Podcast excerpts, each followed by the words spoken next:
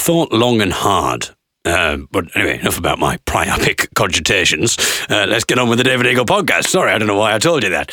No, I've thought long and hard about how to tell you uh, this story, but bearing in mind that a lot of people will already know what this podcast is going to entail, or at least part of it, due to the fact that I posted on Tuesday night on social media about the absolute disastrous gig and then the disastrous events subsequent to the gig. I think it's probably a good idea, maybe just to make sure that we're all up to speed, and maybe start with the social media post. This episode of the David Eagle podcast is me telling the story of an absolutely crazy gig. The social media post is just a brief synopsis of everything. There's so much more to go into, and I've got clips from the gig.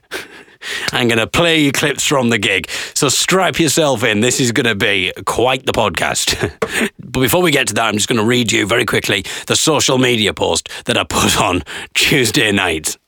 Yesterday, I left Sheffield to do a week of comedy gigs, some paid, others free nights to try out some new material. Although by the time I'd booked trains and accommodation, I'd be at least £200 down. Last night was one of the free ones in a massively rowdy pub where the locals actively made it their mission to sabotage the gig. I was last on, and the gig ended when a man shouted that he was going to take me outside and kick the shit out of me. He was a big Nigel Farage fan, and he didn't take kindly to me joking about his hero. I was hastily driven to the Premier Inn that I was staying at that night. I then logged into my emails only to discover that my paid theatre gig the following day had been cancelled due to COVID related reasons. The following day's gig was back in London and was another free pub gig for the same bloke who'd put on yesterday's shit pub gig. So I'd already got my train to Worcester booked, a Travelodge in Worcester booked, a train back to London from Worcester the following day booked, and a London Premier Inn booked. I decided it would be madness to go all the way to Worcester just to stay in a Travelodge because that's what I would have had to have done. Otherwise, if I hadn't done that, I'd have had to have booked some other accommodation in London. But I'd already got accommodation in Worcester and the train booked to Worcester. So do I just say, oh, sod it, I'll just stay in London and wait around for the shit gig in the pub? It would cost me less to get my train to Worcester, then just stay in the Travelodge in Worcester, and then just go all the way back on Thursday to do the gig at the pub again. so it would have been cheaper to have done that. I would have been going to Worcester essentially to stay in a Travelodge because it would be cheaper for me to uh, do that than it would be to stay in London. And I didn't really want to go back to do one of his pub gigs, bearing in mind the last one someone had threatened to kick the shit out of me. So I decided, well, the gig in Worcester's been cancelled. I don't really want to do the gig in London. So I might as well just cut my losses and just head back to Sheffield. And then just stay at home for a couple of days and then head to Bath, where I'm doing the Bath Comedy Festival on Friday. I thought that would make more sense. So essentially, my week long road trip lasted for a day. So I booked a train back to Sheffield. I managed to get partial refunds on the tickets. It's one of those things where the train is £30 and it says you will be refunded 100% of your ticket. Refund amount £30 admin charge? £10 so it's not really 100% of my ticket is it? That's like when my current account tells me how much money i've made from my current account. It says you've made this amount of money in interest. And then it says this does not include your £5 monthly charge. So you go well i haven't made that much money have i? I've made a fraction of that money because when you take the £5 monthly charge off i've made absolutely nothing but anyway, the other way, the social media post doesn't say all of this. I'm tangenting because that's what I do.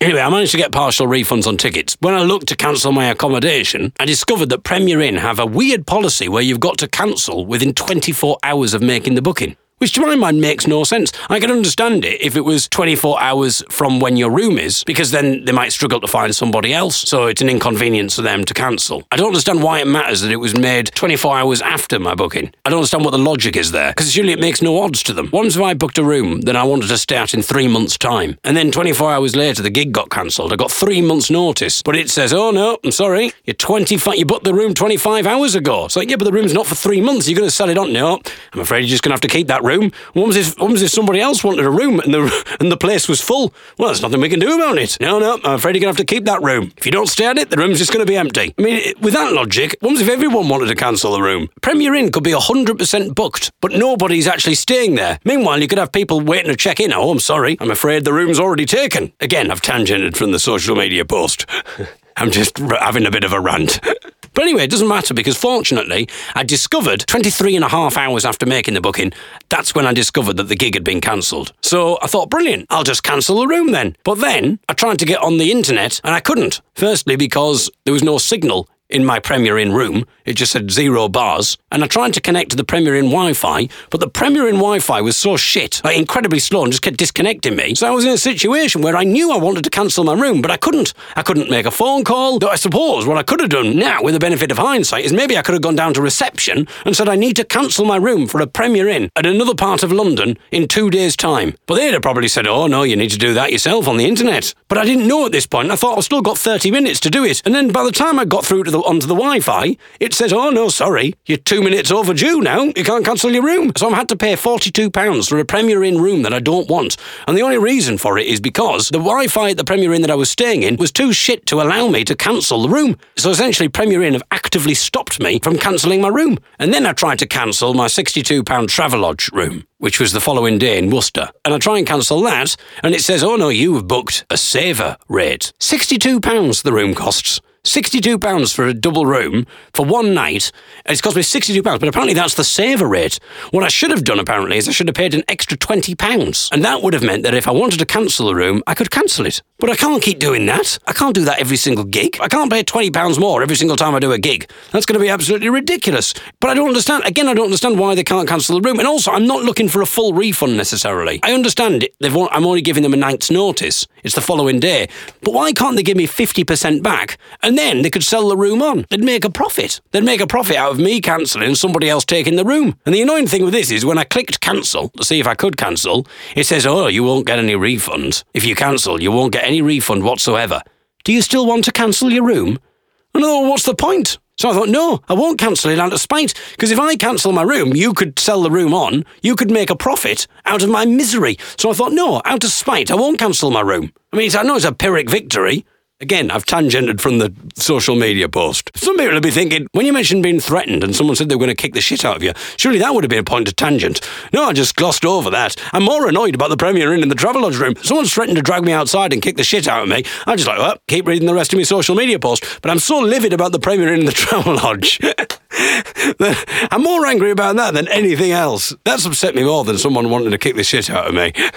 What's going to happen on this podcast is I'm going to tell you the story of that gig and I'm going to play you the clips from the gig. So I was in isolation until the 24th, which meant that I'd missed a new material free night in Leicester, which is a reasonably local gig for me, on the 19th, a paid gig in Huddersfield, that's a reasonably local gig as well, and a paid gig at Bath Comedy Festival. So I'd missed those, and then finally I was allowed to go back out. I did a festival, I did Standon Calling Festival in Hertfordshire. So that was my first gig out on the 24th. And actually, I was very lucky to be able to do that gig because on the 25th, Standon Calling got flooded and everything was cancelled. But I was meant to be doing a gig on the 25th. So I was meant to go from London to Glossop, near Manchester, to do a gig. And I was on with Rob Rouse and Tom Wrigglesworth. And then just as I was setting off to go to Hertfordshire, I got a message saying the Glossop gig's been cancelled. That was frustrating. So that gig got cancelled. So then someone had put a Facebook post on one of the comedy forums that people put things on to advertise gigs. And it was this person saying, I've started putting on comedy nights. I'm setting up my own comedy promotion company. And I've started putting on comedy nights. And the first one is at a pub in Eltham in London on the 27th of July. And I've also got another one in Orpington in London on the 29th of July. They both were described as comedy clubs. And he said, I'm looking for comedians to do 30 minute sets. And I thought, this is perfect because that means I've got a gig in Worcester I mean, for some reason, I thought Worcester was a lot closer to London than it actually is. It's the same distance from Sheffield to Worcester as it is from London to Worcester, so it didn't quite make sense. But I thought, well, I'm on the road. I'll do the 27th in London. I'll do Worcester on the 28th. I'll do the 29th in London. And then I'll head straight to Bath on the 30th. And then I've got a gig with Boothby Graffoe and Elf Lyons on the 31st in Manchester. And then I've got a brilliant gig doing a 50 minute set. And I'm following Hal Cruttenden and Robin Ince. So I thought I really want to be match fit. I've taken a bit of a knock in with the isolation period, but this will get me match fit because I'll have 30 minutes in London on the 27th. I'll have 25 minutes in Worcester on the 28th. I'll have another 30 minutes in London on the 29th. I'll have a 20, 25 minute set in Bath on the 30th. I've got 15 minutes in Manchester on the 31st. By the time we get to the 1st of August and I'm on just after Robin Ince, I'll be match fit and I'll be really confident and do a 50 minute set. So I turned up to this gig. It's quite the rough pub. Already there's like locals are just like swearing at each other and telling telling each other to fuck off for the slightest misdemeanor. There seems to be a bit of an atmosphere, basically, in this pub. I'm thinking there's no way they're going to go for a lot of these jokes. I, I, think, I'm confident. I think I've got my accordion. I, you know, I can smut it up. I can make it really earthy. I could probably do fine with the gig. But bearing in mind, I'm partly there to do jokes that I think would work for a crowd of Robin Ince fans with his Radio 4 science stuff. And my warm up to try and get material ready for that is to uh, perform in front of a lot of drunk, loudmouthed, sweary cockneys in a rough pub in Kent. I mean, maybe actually they were just saying where they were. Oh, there's a lot of people shouting Kent. I thought they were shouting something else, but maybe not. Actually, maybe they were just telling me where we were. Maybe they thought he's blind. Maybe he doesn't realise where he is. I thought they were. I thought they were shouting insults at me. Anyway, so what's going to happen now is I'm going to play you clips, and I don't feel too guilty about doing this because you won't be able to really hear any of their material anyway. But I'm going to play you a few clips of the first two acts, bearing in mind that each person is doing 30 minutes. I didn't know the other two comedians. I've never met them before. To be honest, I don't know if they're any good. And the reason I'm saying that is because I never really got to hear much of their material because every single time they opened their mouths, they were just shouted down. And I think, in fairness, the locals didn't know there was going to be necessarily comedy happening. And they've ne- probably never been to stand up before. They've never been to a comedy club. I think the promoter, and it turns out the promoter, he's just some bloke who runs the quiz at the pub. So he runs the quiz on the on the Monday night. And I think he, fan- for some reason, he fancies himself as a bit of a comedy promoter. Sorry if you're listening to this, my friend, but I think he fancies himself as a comedy promoter. He's like, yeah, I'm going to put on different nights in London, in pubs, but you can't just essentially rock up with a PA system and just thrust comedy on an unsuspecting pub. If you're going to do that, you need to put it in a different room like a separate room of the pub or something like that and invite people to come and watch the comedy. You can't just stick a PA and go, right, shut up for the next 30 minutes because some bloke you've never heard of is going to try out some jokes. And also, he wasn't MCing the night either. He was just introducing the acts on. You know, normally in a comedy night, the MC would say, you know, if you could turn your phones off and be respectful when the acts are on. You know, if you want to heckle, you can heckle me. I can take it, but try not to heckle the comedians unless they actively encourage it. And let's all have a good night. Don't talk while the acts are on. And that's fine because people are aware of the rules and they've come into a designated area for comedy. But he just rocked up with the PA system and just said, right, everyone, shut up. Right, everyone, we're doing comedy. There's going to be three acts doing 30 minutes each. So the locals have come to the pub. They're clearly locals. They all know each other. And now they've just been told that they're going to listen to 90 minutes of comedy. so in some ways, I'm sort of defending, even though I absolutely hate the audience. I can't even call them an audience, in fairness. I hate them. You can't blame them in a way because, you know, they've just had comedy thrust upon them. So let's get to some clips. So what you're going to hear now is you're going to hear the first comedian. And by the way, this isn't the start of the gig. This is like maybe halfway in or 10 minutes in. And I started recording because he just wasn't getting a word in. Every single time he tried to say anything, people were just shouting over him. People were just having conversations really loudly. People were just making their own jokes up. At one point, someone started doing, this is before I started recording, someone just started doing knock knock jokes really loudly to his mate. like, I've got a good joke. Never mind this, I've got a good joke, mate. Knock, knock. So at that point, I thought I need to start recording this because this is, and I feel slightly guilty, but I feel like I don't really need to worry because I'm not going to mention the comedian's name. Also, you can't hear anything that the comedian's really saying. And also, in fairness, he does gigs in an environment where the audience listen, not gigs like this where everyone's just talking and you can't do anything. So no one's going to be good in that environment. There might be some professional comedians who could thrive in an environment like that, but I think you could put a TV comedian in. You could put award winning comedians in a place like that and they would absolutely die on their ass because if no one's listening and people are just shouting over you, they don't, they don't care. No one's going to go, oh, no, no, but listen to the craftsmanship. I, so I think I'm fine to play the clips from this gig. So I'm just going to play you little clips. This is the first act, and this is the kind of thing that he had to deal with. So as I say, the guy who was running it, he didn't MC the gig, so he didn't do any comparing where you're from or anything like that. Well, they're all local, so that'd been a bit pointless. What do you do for a living? I think a lot of them had probably just come straight from prison. Some of them might have even just escaped prison. But he'd not got the crowd warmed up at all. So all he essentially said is, "Hello, welcome to the comedy club." Please welcome your first act, and then just brought him on. So the audience, in fairness, didn't know what to expect because if they're not comedy regulars, then they wouldn't know necessarily to shut up. And they didn't shut up, as you're about to hear now. So here's the first clip.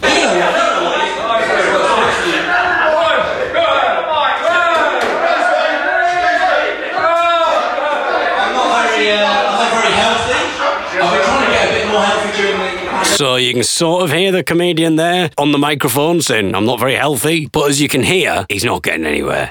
No one cares whether he's healthy or not. As I go for more walks, uh, I saw a church the other day, right? Had a sign outside that said Google doesn't have all the answers. I thought that's pretty funny. I'll go along see what they have to say. Sunday came along, I couldn't remember where it was.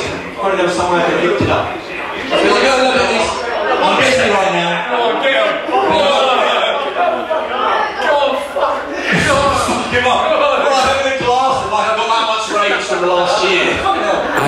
absolutely no idea what's going on there. I don't know what they're swearing about. I don't know what they're saying. None of them are listening to the comedian.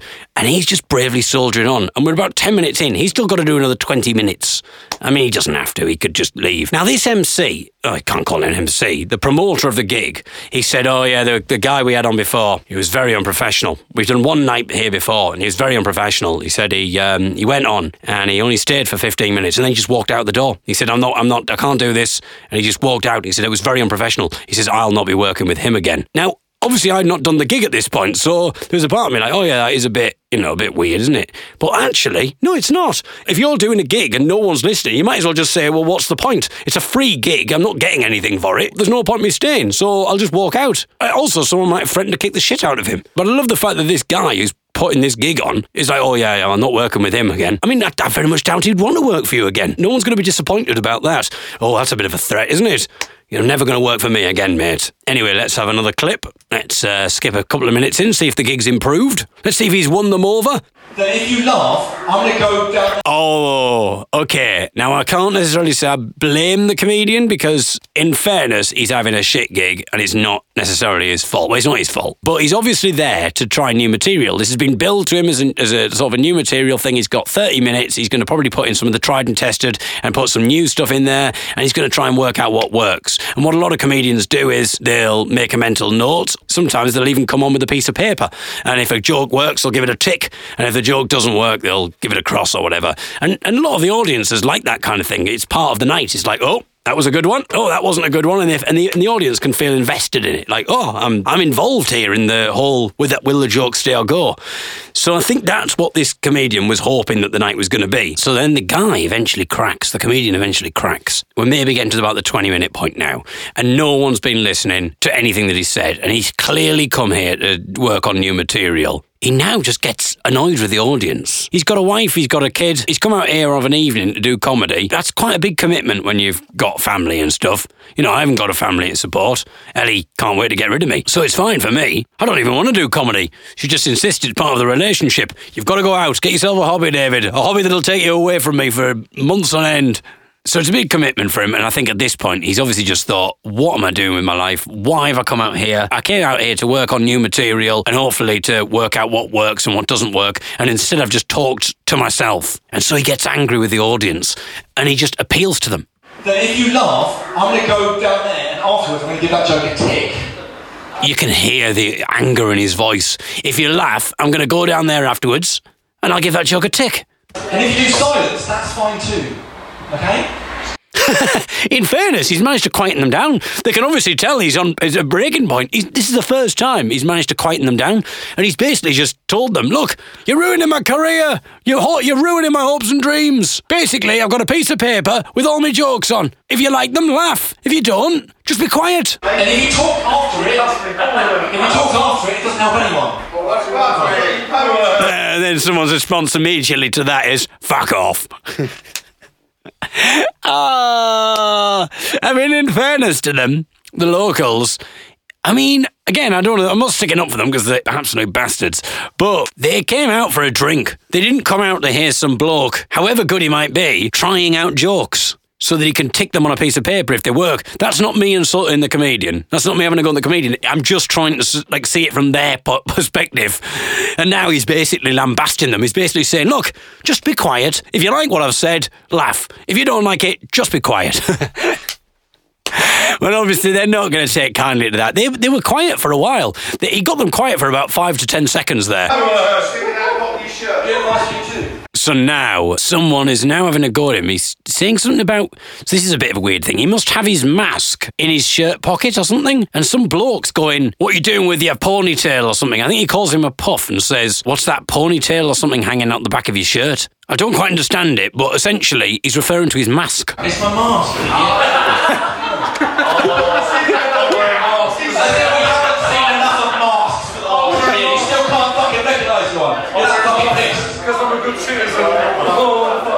And then he's now mocking the comedian for the fact that he wears a mask. He's not wearing a mask on stage. He's just got it coming out of his shirt pocket. He's mistaken for a ponytail, and now he's he starts mocking the comedian, going, "Oh, look at me with my mask. Look at me wearing my mask because I'm such a good citizen. Oh." So he's now belittling him because he believes in wearing masks. So this is the kind of people we're dealing with here: rude, drunk, loudmouthed, sweary people who don't believe in wearing masks. Oh, I'm such a good citizen for wearing a mask. Because I'm a good citizen. Oh, fuck.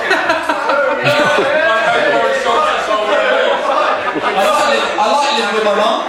I love it. And then he goes back to trying doing jokes. I haven't done any editing there. Basically, the comedian just ignores the whole thing about being a good citizen and being mocked for wearing a mask. And then just goes, I like living with my mum, and just tries to go back to material as if nothing's happened. The material that's got the most attention is his mask.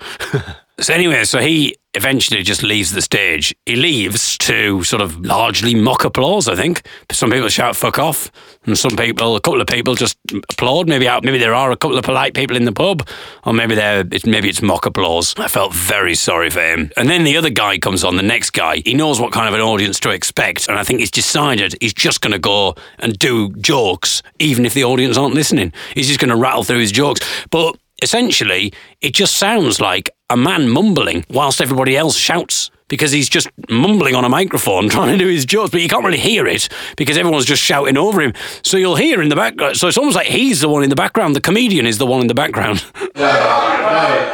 Yeah, yeah, yeah. Because the thing is, yeah, because the thing is, what do you say?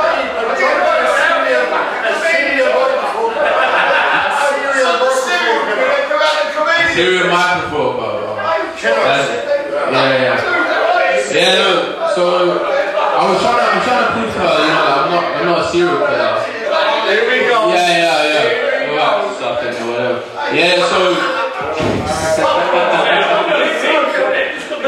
yeah. He's, so he's not really doing anything. He's trying to start material, but he, no one's listening. So his confidence is like, yeah, yeah. So anyway, yeah, yeah. The thing is, and then he's trying to speak and he's trying to like get little bits of jokes out, but then he just gets distracted because no one's listening, and his voice is getting quieter and quieter. Almost, he's he's sort of mumbling now into the microphone. He's not really enunciating as I'm sure he would if he was at a normal gig where people were listening. I'm not having a go at the comedians at, at all. I can't blame them. I mean, it's very difficult to survive in this environment. A part of me is going, I'm sort of relishing the gig still at this point because I'm thinking, well, I've got my accordion. Thank God I got my accordion. So I can just belt out some songs. I could get the crowd involved. I could get them to shout out bits of the song, you know, words of the song or whatever. You know, I could do some of more of my smutty jokes. I can just berate the audience. I feel like I'm confident enough to kind of get the gig going and just grab the bull by the horns and I'm not going to get my new material out. There's no way. The whole point of the gig was to try new bits. I'm not going to do that. But this is just going to be an exercise in crowd control and just shouting and singing. And so I just thought, well, what we could do is I could just do requests. If they could shout out songs, I'll just do that. I'll do whatever. I'll do whatever it takes to make the gig work. I thought it'd be it's a bit of a challenge. Someone in the audience hears the guy mention anti-vaxxers or make some joke about people who don't believe in vaccines. And even though I didn't think anyone was listening, this guy's clearly listening because he then starts having a go at him, going, "Oh, here we go. We're going down this road, are we? Oh, don't even go there, mate. Don't you dare, don't go there." And he gets angry with the man, with the comedian, for talking about anti-vaxxers. So he's clearly, I think it's the same bloke who didn't want to wear a mask. Oh, we're not going there. We're not going there. And then, uh, Oh, we're not going down that road, are we? We're not going there, are we? So he's not happy with that. Now, okay, so this next clip I'm playing now, the second comedian's gone. And I think he only did 10 minutes. He was meant to do 30 minutes and he left, so he won't be working with him again. Um, I'm sure he's very sad to hear that. Maybe that's what he thought. He'd heard the story about the other guy who walked off and he thought, I don't want to work with him again. I need to make sure I don't. I'm going off after 10 minutes. So he left, and then the MC comes on. I can't call him an MC. The guy who basically just introduces the act. I think he has a go at the audience at this point, and he says, The night would be a lot better if you'd all listen, and starts having a go at the audience. And I'm sorry to say, I think the night would be a lot better if you weren't running it. But I might be, un- I might be being unfair. You know, it might have just he might have just got unlucky, and he, he would be a good promoter. So I was meant to be there tonight, but I'm recording this podcast, but obviously I've come back to Sheffield. I just let him know. I just said I'm, I can't do the gig tomorrow on Thursday because I've lost my paid gigs, so there's no point staying around. Unfortunately, he was quite understanding. He said, "Oh, that's understandable." He didn't message and said, "You're never going to work with me again." So I was quite disappointed. What happens is he then, as I go to the audience, if they're not listening, the audience start going, "Go on, you give us a joke. You have a go. You have a go," and just sit, keep shouting for the bloke to do a joke, and the jo- and the bloke's going, "No, no, I run the uh, the quiz on the Monday. Uh, I, I don't do jokes. No, no." Come on, you have a go. On, you have a go. Go on, you have a go. Go on. Now, if you want to hear me talk more than I'm on Monday nights doing a quiz night, you should know that by now. So at this point, an Irish bloke stands up and says, I'll do you a joke. So then he grabs the microphone off the, the promoter, in inverted commas, promoter, and then proceeds to tell a joke in the microphone. And ironically, the whole place falls quiet. They've just listened to a load of comedians, but one of their own has now got up to tell a joke.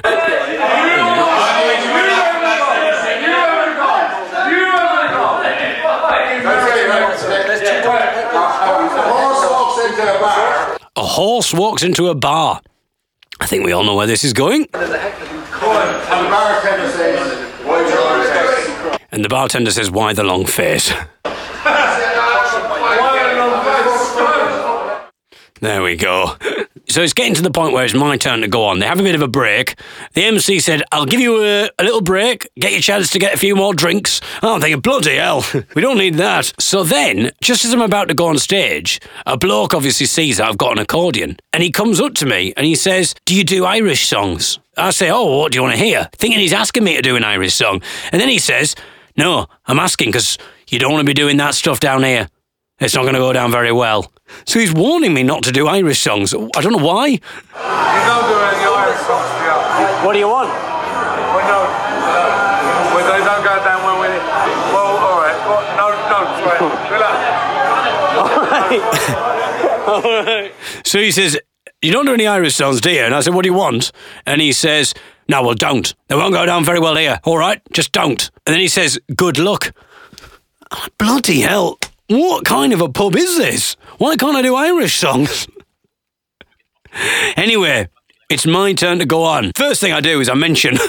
Now, you might say, Right, David, don't mention the fact the Irish thing because there's obviously something in this pub with Irish people. But even though there was an Irish bloke in the audience, so I don't know why. So I, the first thing is I go on and I talk about the fact that a bloke's just come up to me and said, "Don't do any Irish songs." He, so I've probably done the, the worst thing he could probably do is draw attention to the thing that I shouldn't be drawn attention to. So I mean, but that's how I began the gig. I've already had a weird uh, heckle before I've even come on. Someone said, Do you know any Irish songs?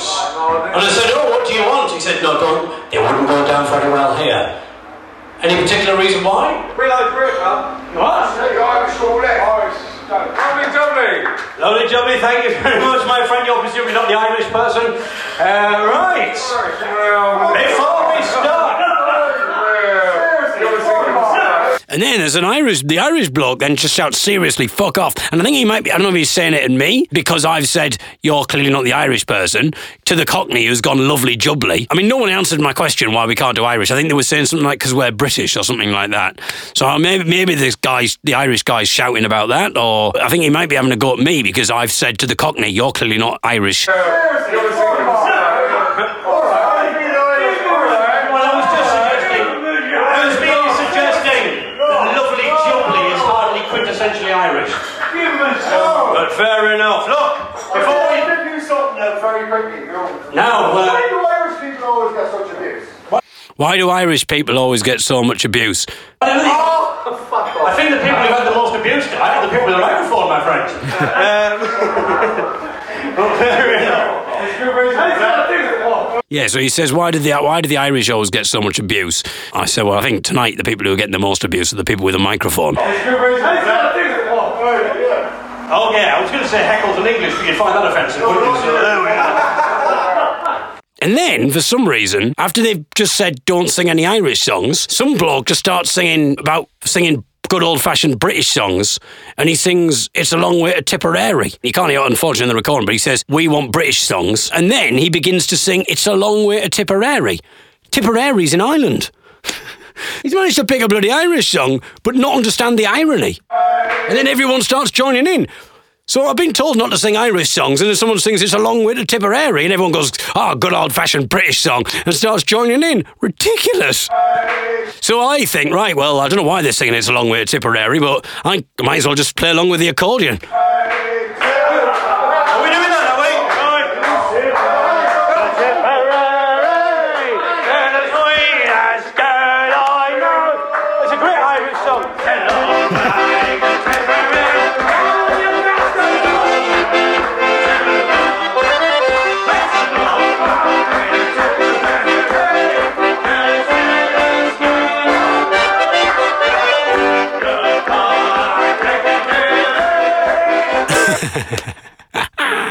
So I'm singing along really loudly, playing the accordion and just shouting, Go on, you bastards, sing, you bastards. And I just thought, a part of me just thought, I'm just going to like swear at them because that's what they do. They're swearing all the time. So I'm just going to swear at them as well and just create this energy in the room, like meet them at their own angry energy, which may not be the right way to play it. But so I just thought, well, that's what I'm going to do for the 30 minutes. I'm just going to do some requests.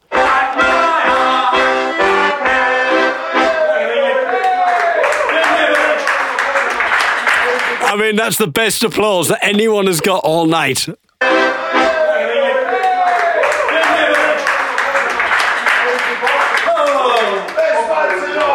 then someone shouts, best best bit of tonight. The comedy what, even better than the long face joke? and the comedy awards come to nothing. Uh, oh, right. So I don't know what I was going to say what I was going to talk to you about, but I have no idea. We might as well just do requests for all the good it's going to do tonight. Right, any requests? I've got a request for you. Oh yeah, is it going to be fuck off? Go on. If you sing far away, Can I sing far away? Very good, my friend. down the fucking road. Down the fucking road. Yeah, yeah. Excellent. You don't like it? So I've asked if anyone's got any requests. And I was quite surprised because I thought, right, I've got them on side. So they'll shout out requests, I'll play them. It's going to be a great night. I actually started looking forward to it. And Then I shout, has anyone got any requests? It's met by silence. And then some bloke goes, oh, I've got a request. Can you play far away? Fucking down the fucking road. And then tells me to fuck off. And I was sort of a bit disappointed because I was like, I thought we'd started a bond. I thought I could res- I thought I could rescue this gig. Down the fucking road. Down the. He sounds so aggressive as well. And so I decided to do something that gets everyone against him or that gets everyone laughing at him. So I tell everybody that I've just heard that our heckling friend tonight is uh, going to get the drinks in for everyone. There's some good news. Our friend over there who keeps heckling, he's just announced that the drinks are on him tonight. There we are.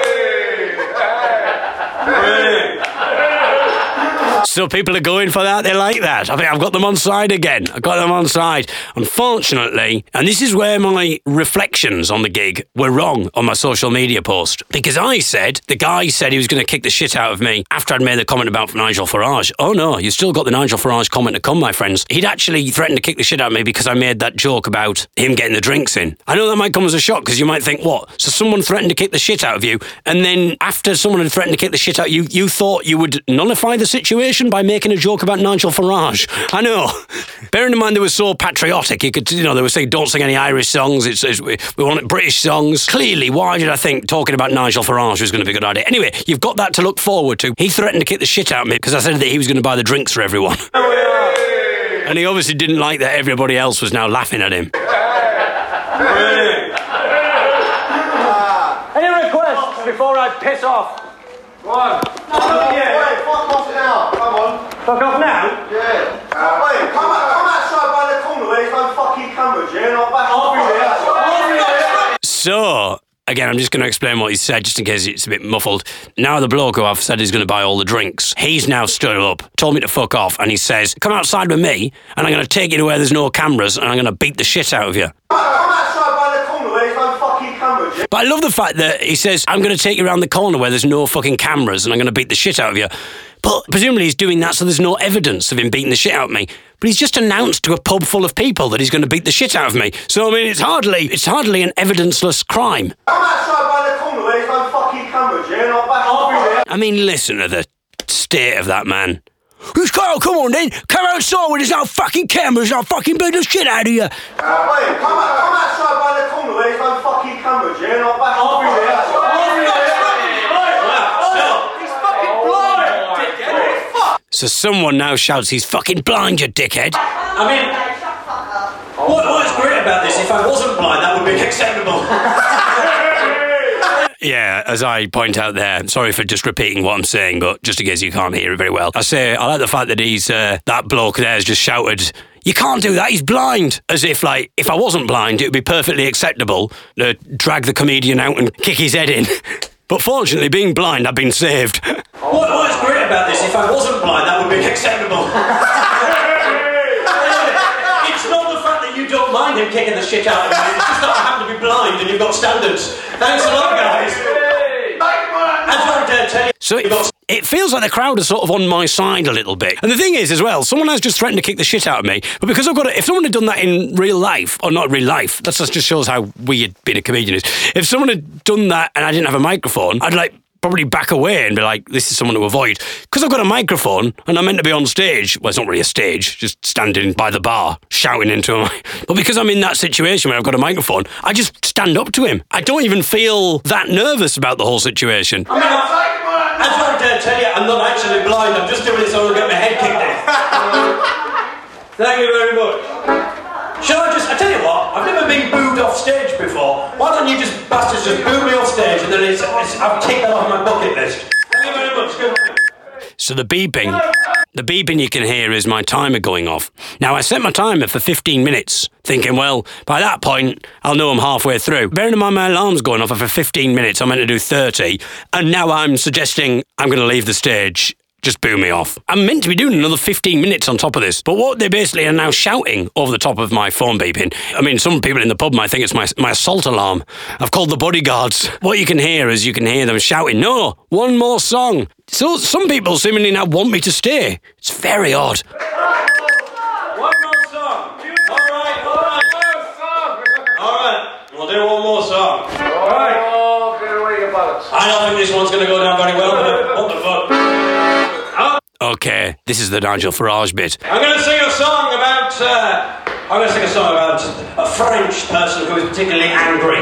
He's been inspired by Laurence Fox, Nigel Farage, and their ilk, who are constantly saying, constantly saying, you're in the wrong place there for sl- slandering them, right? You're in the wrong place there for slandering them. I'm in the wrong place for slandering them, am I?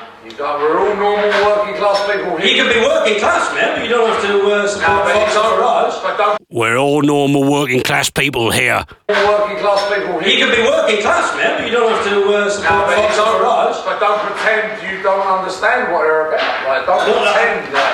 Don't pretend you're better than them. Don't pretend you're better than them. I'm not pretending. I'm not pretending. I don't know what he's talking about. Absolutely no idea. Don't pretend you don't understand what you're saying. Don't pretend you don't understand what you're saying. Don't pretend you're better than them.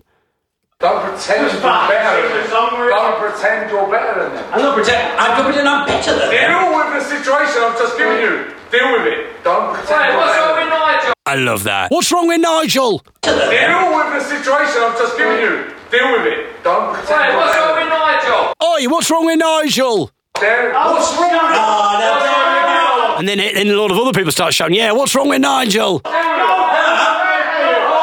on. I know what's going to happen now. Suddenly, Deal with the situation. Here we go. suddenly, I'm allowed to get my head kicked in now. There we go for it. Go. Ernest. So now he's telling me to sing the song. He's going, I've told you the situation. Now go on, go for it. You sing the song, see what happens. So he's essentially now insisting that I sing the song. Go. You're not going to. You're not going to. And now people are shouting, shut up. And I think they're shouting, shut up at me, not at him. So I'm trying to talk, and people are just going, shut up, shut up. There we go for it. Go. Ernest. Go. I mean, these are probably the kind of people who say about free speech, bang on about, you know, you can't say anything these days, all that nonsense. And now I'm mentioned Nigel Farage, and they're all just shouting, shut up, shut up. You can't sing that here. You can't talk about Nigel Farage here. Don't slander him. Don't sing Irish songs. Sing good old fashioned British songs like A Long Way to Tipperary. You're not going to like it. So what the fuck's the? If you want to take out that poor fucker, don't forget it's boring here. So now I'm being told it's terrible what I'm doing. If you want to take it out on that poor fucker, I love that, the idea of Nigel Farage. I don't know, I don't know anything about his sex life. If I want to take it out on that poor fucker, just remember there's more of us than there is of you, or something like that. So I'm essentially now being threatened by everybody.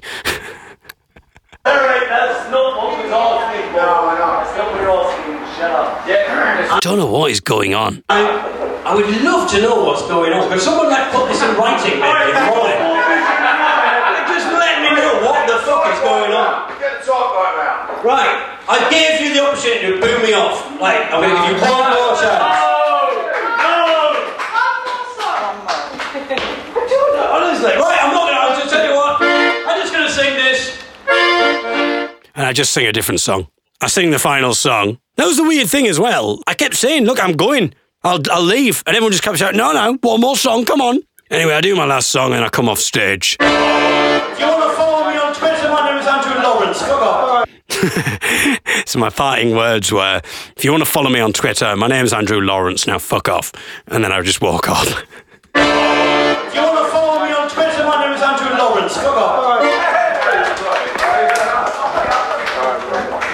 And of course, the brilliant David Eagle. The brilliant David Eagle, says the promoter. Round of applause. I don't think you're going to salvage this, mate. The promoter says, round of applause to the brilliant David Eagle. So I just give myself a massive round of applause. I'm going to kick his head in. I'm going to kick his head in. You can't, mate. He's blind. oh, God.